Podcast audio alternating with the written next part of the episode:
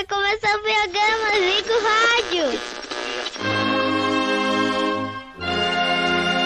No ar, a voz do Brasil. Em Brasília, são horas.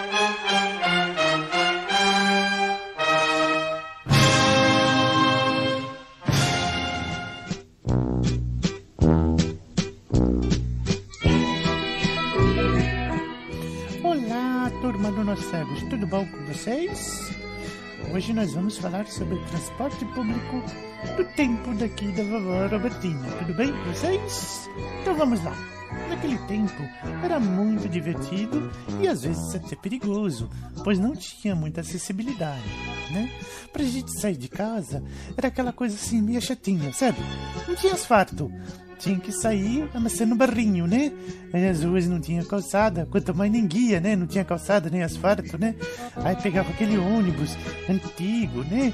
É, que a gente embarcava até pela porta traseira. Nós deficientes já entrava pela dianteira, né? Mostrava que teria pro motorista quando não tinha, né? Subia ali, sentava no banquinho ali, que o pessoal chamava banquinho do 65, né? O banquinho da pessoa com certa idade, né? Mais de 65 anos, né? Hoje é meu caso, mas na época não era, né? Aí a gente embarcava no ônibus, ia até o centro da cidade, né? Ali desembarcava, já tinha asfalto, né? Aí calçada, não era aquelas calçadas coisa boa, não. Era calçada toda esburecada. Tinha que rezar pra não ter um bueiro no meio do caminho.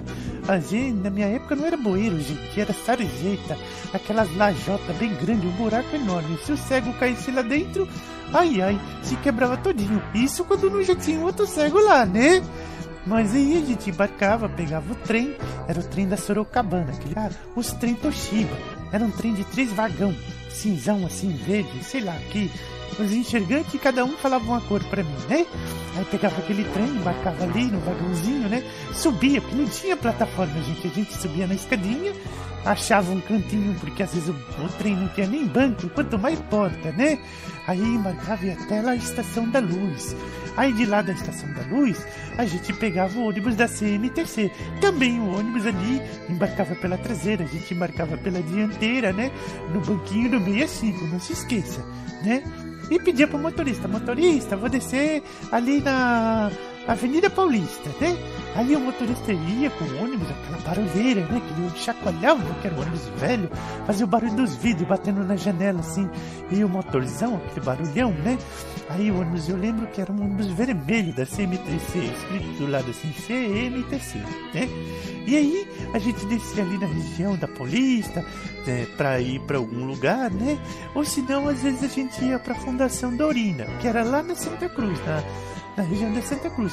Aí pegava o terminal Santo Amaro, também da CMTC, né? As coisas foram se evoluindo com o tempo, né? E aí é, virou São Paulo Transportes na década de 90, né? Os ônibus passaram a ser branco com a faixa vermelha, né? Um pouquinho mais moderno, né?